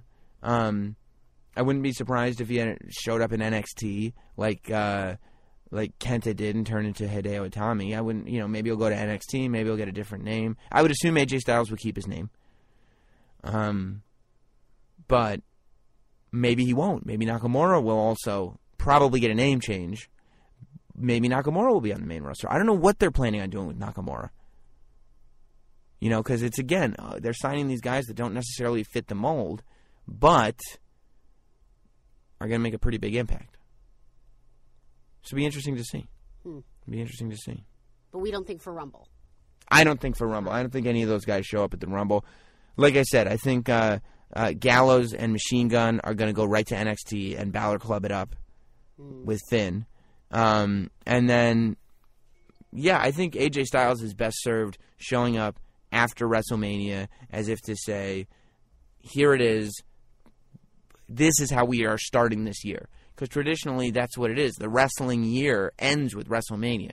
So the night after WrestleMania is the first day of the next wrestling Oh, year. Right, right, right. Okay. So that's why that's always an important Raw, and I would think that AJ would be best served popping up there first, you know, and just seeing what happens and starting a thing with Roman.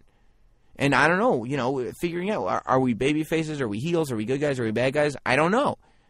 We've got AJ Styles who's who wants a shot at Roman Reigns. AJ Styles who's held, you know, every major title except for that one. Hmm. I've been a champion everywhere except here. Now Roman, it's my time. This is what Sting should have done 10 years ago. right. You know what I mean? When he still had AJ Styles energy and and and ability. But he didn't. He got his one match in and that's all I mean, Got a statue out of it. he did get a statue. He did get a statue and he's getting and he's getting a nice ring. Getting a nice, Nice Hall of. Fame ring. Nice so ring. he's doing just fine. All right, well let's wrap this up. Uh want to thank Katie Linendoll for being here. Oh, we forgot to give away prizes from last week. We'll Oh yeah. Next week. We'll announce our Bullfit for TV winner next week here on the podcast. Um, you can follow Katie Linendoll at Katie Linendoll, Instagram, Twitter, Facebook. You can also get our podcast, Katie.show at Katie.show, as well as on iTunes. Uh, so thanks a lot, Katie. Good times. It's always Chowski. All right, goodbye. Thanks for listening. Thanks for listening. Follow at Not Sam on Twitter, Instagram, Facebook, and YouTube.